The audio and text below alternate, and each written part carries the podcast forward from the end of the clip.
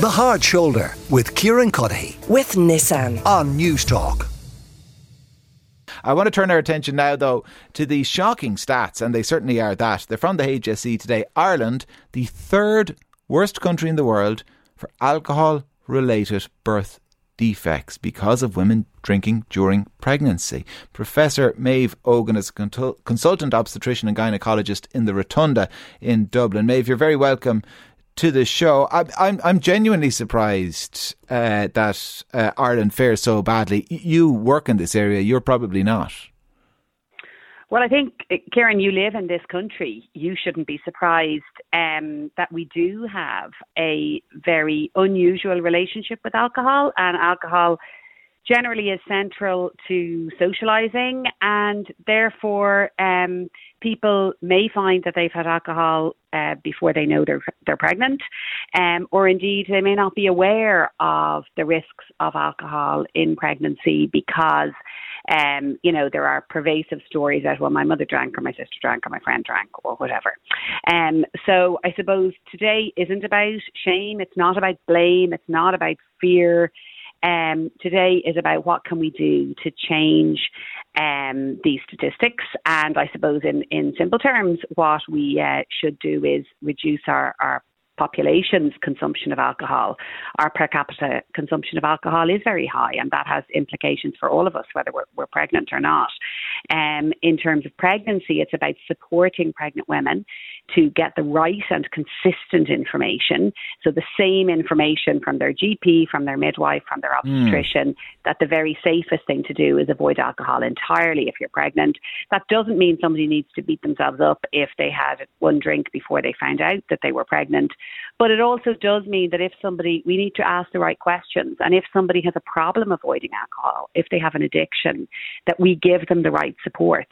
Because if you give up alcohol at any stage in pregnancy, that is beneficial. So it's not like that there's a threshold, and once you exceed the threshold, that's it, the damage is done.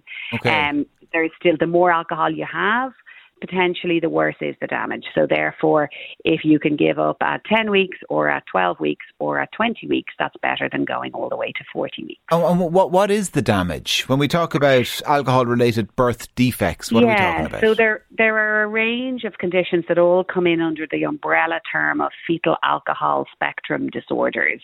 And they're a group of disorders caused by prenatal alcohol exposure. And they're associated with a range of lifelong physical, mental, educational, intellectual, social and behavioural difficulties. And, a bit like many conditions, or many hidden disabilities, they're sort of different in everybody. Exactly how it impacts on one person may be slightly different how it impacts on another. The most severe form is a thing called fetal alcohol syndrome, which is also associated with some physical changes in the baby. So that's identifiable when the baby is born, whereas fetal alcohol spectrum disorder can be something that might only become apparent when the child goes to school. And indeed, the HSE ran a really informative webinar today.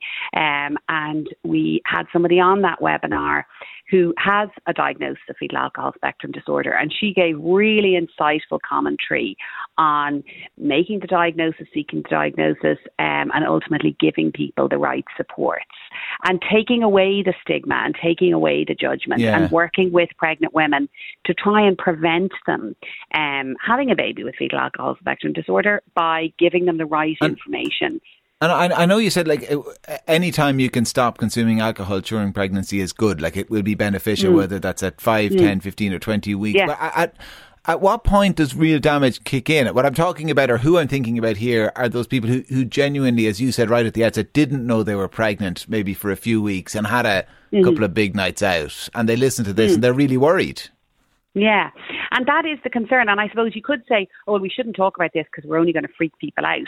But actually, that's not right either. It's about giving people the right information. And for sure, binge drinking isn't a good idea. That being said, we've never done a randomised controlled trial, and nor could we. It wouldn't be morally or ethically right give 100 people binge drinks for however long, and 100 people not, and follow up them and follow up their babies.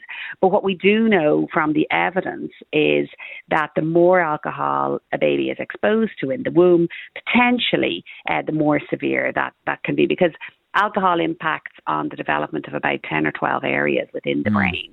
I'm not a neuropsychologist, but the impacts can be quite significant. So it's about mitigating the risk. Now, I know you said it, and you said it quite clearly. The safest approach is zero alcohol. But you know, and you won't be surprised by this, people are texting in to say, well, my GP said, you know, the odd glass of red wine or the odd glass of Guinness once every couple of weeks wouldn't do any harm. And that may well be very true for the vast majority of people, but you just don't know. Are you somebody? Everybody processes alcohol in a different way. Alcohol crosses the placenta. So are you somebody who actually quite a large load of alcohol, of that alcohol that you drink, is going to get to the baby? We just don't know. There's stuff we don't know about it and about how the body metabolizes it. And therefore, the only way of actually avoiding harm in its entirety is just to stay away from alcohol. And yet some people they'll have that information and they will make the choice themselves that actually they still want to have a glass or two of red wine or whatever their drink of choice is. And that's their choice to make. People are autonomous to make that decision. But I suppose as healthcare providers, we also need to make sure that we don't give inconsistent messaging to people. So we give them consistent messaging. So whether you're a GP or midwife and obstetrician, the same message is the same. The safest thing that we can say to people across the world, Ireland is no different than anywhere else, but the safest thing we can say is that problems associated with alcohol use in pregnancy are preventable by avoiding alcohol. Is that message included on packaging? I know I can picture it on bottles of wine, a little line to suggest that pregnant women shouldn't be drinking it. I'm not a great beer drinker from cans, but and it's not on pint glasses, so I know that. But no, and that's an interesting point, because there is a new Public Health Alcohol Act, and that is part of it. I mean, minimal unit pricing came in with that. But the other thing is labelling and safety labelling. And in fact, at our webinar today, we had a talk from the Australian group who are trying to reduce the incidence of fetal alcohol spectrum disorder. And from 2023, it'll be mandatory on all alcohol, and quite. The labelling is quite strong. It's coloured, you know, it's white, black and red. So it's quite obvious what has been said. It's not kind of hidden away. So, you know, but the answers are, as I say, more societal, you know, and all of us trying to address our alcohol intake. And in doing that, you know, countries that have lower per capita consumption of alcohol have lower consequences of fetal alcohol spectrum disorder. Professor Maeve Eogan, consultant obstetrician and gynaecologist in the Rotunda Hospital in Dublin. Maeve, a pleasure, and thanks a million for joining us here on the show. Stay with us after the break. Gerard Gilroy is going to be here looking ahead to the weekend's sporting action. The Hard Shoulder with Kieran Cuddy. With Nissan. Weekdays from 4 on Newstalk.